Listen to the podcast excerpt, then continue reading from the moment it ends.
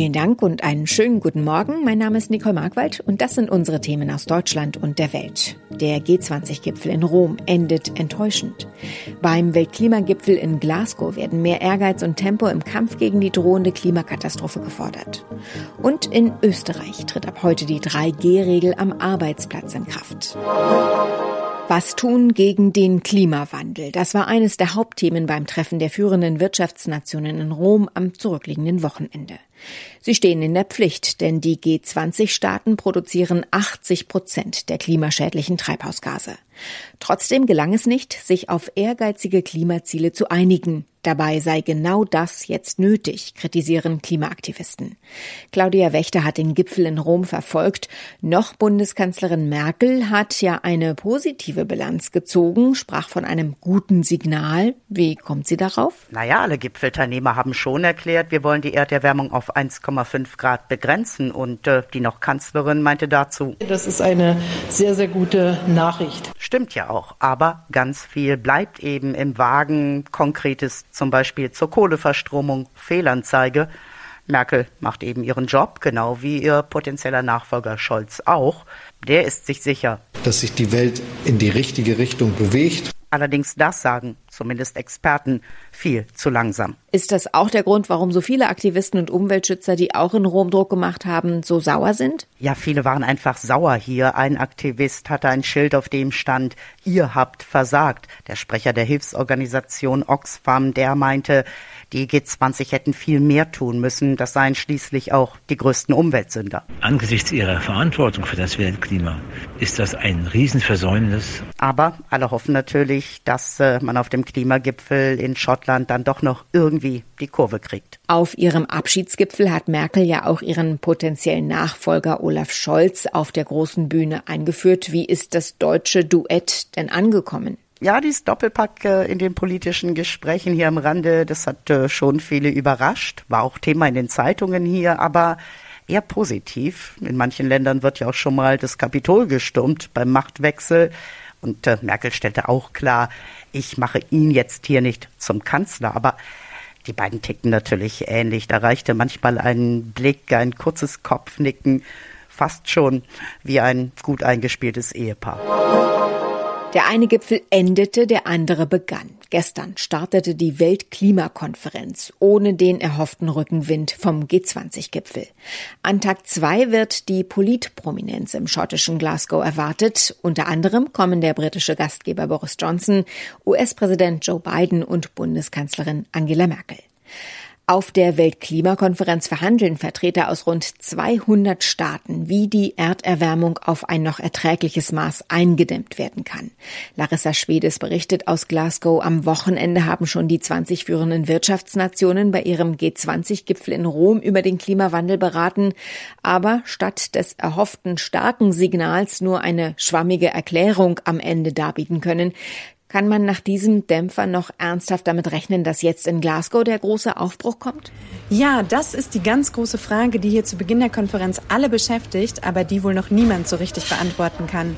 Der britische Gastgeber versucht die Stimmung jedenfalls oben zu halten und hat die G20-Erklärung als ermutigend bezeichnet. Das Ergebnis zeigt auf jeden Fall, wie schwierig das Ringen in großer Runde ist. Und hier in Glasgow sitzen eben nicht nur 20 Staaten am Tisch, sondern um die 200. Was macht denn eine Einigung so schwierig? Ein Faktor ist auf jeden Fall, dass die Zeit einfach sehr knapp ist, in der die Welt die drohende Klimakatastrophe überhaupt noch entscheidend eindämmen kann. Die Pläne, die die Staaten bislang angekündigt haben, reichen dafür eben einfach nicht aus, auch wenn sie den Ländern schon einiges abverlangen. Es geht also nicht nur um mehr, sondern auch um schneller. Und dann geht es eben auch noch um sehr viel Geld. Denn das Paris-Abkommen besagt, dass die reichen Industriestaaten dazu verpflichtet sind, in ärmeren Ländern viel Geld zu zahlen, um den Kampf gegen die Klimakrise zu stemmen. Auch viele Klimaaktivisten sind nach Glasgow gereist, um mit Protesten Druck zu machen. Was ist da zu erwarten? Ja, genau. Hier in Glasgow stellt man sich auf jeden Fall darauf ein, dass die Straßen voll werden, sei es beim Klimamarsch am Wochenende, am Freitag mit Fridays for Future oder eben heute, wenn die große Politprominenz sich in der Stadt tummelt. Die wohl prominenteste Klimaaktivistin der Welt, Greta Thunberg, ist schon vor Ort und mit großem Trubel empfangen worden. Und auch die deutsche Aktivistin Luisa Neubauer ist angereist. Sie fordert, dass die Industriestaaten sich endlich an ihre eigenen Klimazusagen halten. An diesem ersten Montag im November tritt in Österreich die 3G-Regel am Arbeitsplatz in Kraft. Arbeitnehmer müssen jetzt nachweisen, dass sie geimpft, getestet oder genesen sind. Es gibt nur ganz wenige Ausnahmen. Einzelheiten von Matthias Röder aus Wien. Wer allein in einem Lastwagen sitzt oder als Nachtwächter einsam seine Runden dreht, ist nicht betroffen. Alle anderen Arbeitnehmer in Österreich müssen von heute an aber dokumentieren, dass sie die 3G-Regel am Arbeitsplatz einhalten.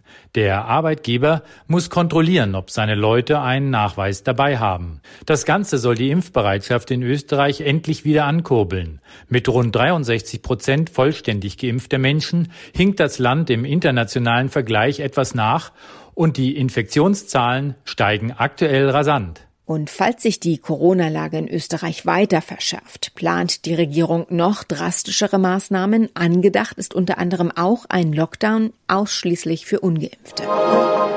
In unserem Tipp des Tages geht es heute um den Sommerurlaub. Nicht wenige machen sich jetzt in der grauen Jahreszeit besonders gern Gedanken darüber, an welchem sonnigen Plätzchen sie den nächsten Sommerurlaub verbringen werden. Allerdings gibt es da bei der Planung, Stichwort Corona, allerhand zu berücksichtigen. Verbraucherschutzexpertin Carolina Voital vom Europäischen Verbraucherzentrum Deutschland kann die wichtigsten Fragen dazu beantworten.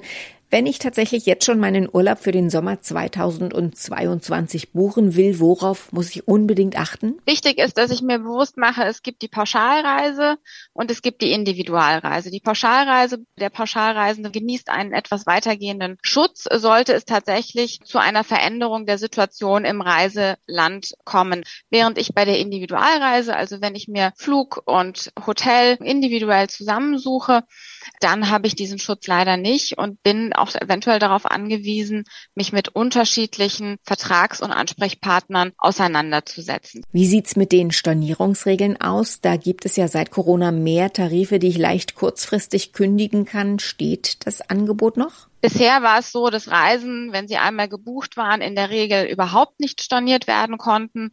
Die Anbieter haben natürlich auf die Pandemie reagiert und bieten Flex-Tarife an. Das heißt, wenn ich so einen Tarif hinzugebucht habe, der im Übrigen in der Regel auch extra kostet, kann ich tatsächlich ohne Angabe von Gründen bis zu einem gewissen Zeitraum vor der Abreise diese Reise wieder kostenfrei oder zu einem reduzierten Kostensatz ähm, stornieren.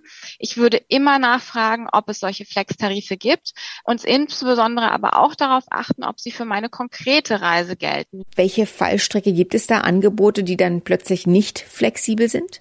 Wir sehen, dass es Anbieter gibt, die das nicht für ihr gesamtes ähm, Spektrum anbieten, sondern nur für ausgewählte Reisen oder Reiseziele. Also ein Beispiel wäre, dass manchmal zum Beispiel Linienflüge ausgenommen sind von so etwas da liegt ähm, ja der Teufel manchmal im Detail. Also hier bitte immer explizit nachfragen. Wichtig ist aber auch, dass ich auch mit einem Flex-Tarif in der Regel bestimmte Bedingungen erfüllen muss. Deshalb empfehlen Verbraucherschützer ja Reiserücktrittsversicherungen, aber sagen auch, die wiegen viele in Scheinsicherheit, weil sie gar nicht zahlen. Warum denn nicht? Viele Verbraucher haben äh, so eine Versicherung unterjährig laufen, auch schon aus Zeiten vor der Pandemie, weil sie äh, öfter verreisen und dann nicht jedes Mal etwas Neues abschließen möchten. Das kann aber in Pandemiezeiten zu Problemen führen, denn diese alten Produkte, nenne ich es mal, also die ich vor der Pandemie abgeschlossen habe, greifen sehr häufig nicht in einer Pandemiesituation. Also sobald ich zum Beispiel eine Reisewarnung für ein Land habe, würde die Versicherung nicht bezahlen. Kann man da nachträglich Corona noch mit einschließen oder brauche ich eher eine ganz neue Reiserücktrittsversicherung? Es ist durchaus möglich, diesen Schutz noch zusätzlich einzuschließen. Also hier würde ich proaktiv auf den Versicherer zugehen und darum bitten. Sollte das nicht möglich sein, kann man das Produkt auch kündigen und sollte zu einem wechseln, das diesen Corona-Schutz äh, in Zukunft auch drin hat. Denn wir alle wissen, dass uns das Thema Corona auch ja in den nächsten Jahren einfach auch begleiten wird immer wieder. Es kann immer wieder weltweit zu Hotspots kommen. Und ganz wichtig bei der Versicherung ist natürlich, dass ich immer noch einen Grund brauche, um die Reise abzusagen. Also im Gegensatz zu den Flex-Tarifen, wo ich keinen Grund angeben muss, ist es bei der Reise so, es muss ein Grund angegeben werden. Eine Erkrankung, ein Unfall oder Arbeitsverlust. Die reine ja Angst vor der Reise, die eventuell auch kurzfristig auftauchen kann oder die Befürchtung, dass die gegebenen Gegebenheiten vor Ort nicht so sind, wie ich das bei der Buchung erhofft hatte, die ermöglichen es leider nicht, diese Reiseversicherungen in Anspruch zu nehmen. Nochmal zu den Flex-Tarifen. Selbst wenn ich da rechtzeitig storniere, wie sicher ist da die Rückzahlung? Letztes Jahr, erinnern wir uns, haben ja Millionen Reisende monatelang kein Geld gesehen, obwohl sie rechtzeitig storniert haben. Das ist richtig, das war ein Problem. Gerade zu Anfang der Pandemie waren viele Verbraucher in der Situation, dass sie keinen Kontakt hatten zum Reiseunternehmen und dann sehr lange auf ihre Erstattung gewartet haben. Auch jetzt mit den Flex-Tarifen muss man natürlich sagen, ähm, da bleibt ein gewisses Restrisiko. Wir wissen, dass auch die Reiseveranstalter natürlich wirtschaftlich äh, sich in einer sehr angespannten Situation befinden. Also der Flex-Tarif ist für mich keine Garantie, dass ich das Geld dann auch schnell bekomme. So sollte es natürlich nicht sein, aber wir wissen, dass die Realität da durchaus auch mal anders aussehen kann. Nochmal Zusammenfassung. Wenn ich also jetzt einen Sommerurlaub buche, wie mache ich es am besten? Wenn man sich dazu entscheidet zu buchen, äh, dann sollte man darauf achten, dass es sich äh, um eine Pauschalreise handelt dass ich einen Flex-Tarif dazu buche, dass ich mich insbesondere auch um eine zusätzliche Reiserücktritt oder Reiseabbruchversicherung bemühe. Und auch das Thema äh, Krankenschutz im Ausland ist ein wichtiges Thema. Bitte unbedingt vorher klären, ob die eigene Auslandsreisekrankenversicherung dann auch einspringen würde. Wer so etwas noch nicht hat, der sollte es unbedingt abschließen eine komplette Garantie, dass alles gut geht, habe ich nicht. Und klar ist auch, die Bundesregierung hat äh, es bereits im vergangenen Jahr sehr deutlich gemacht, es wird zum Beispiel auch keine Rückholaktionen äh, aus fernen Ländern mehr geben. Apropos Urlaub. Eine böse Überraschung erlebte ein deutscher Tourist vor kurzem in Ungarn, als die Rechnung für eine Tasse Kaffee kam. Die sollte nämlich beinahe 600 Euro kosten. Jawohl, 600. Und als dieser deutsche Tourist nicht zahlen wollte, wurde er von den Kellnern bedroht. Der Tourist berichtete auch, dass ihm immer zu neue Getränke serviert worden seien, die er gar nicht bestellt habe. Aber die Polizei war der Inhaberin dieser Kneipe und ihrem Sohn ohnehin schon auf der Spur, nachdem es in Internet-Touristenforen ähnliche Berichte gegeben hatte und ertappte sie quasi auf frischer Tat. Soweit das Wichtigste an diesem Montagmorgen. Mein Name ist Nicole Markwald. Ich wünsche einen guten Start in die Woche.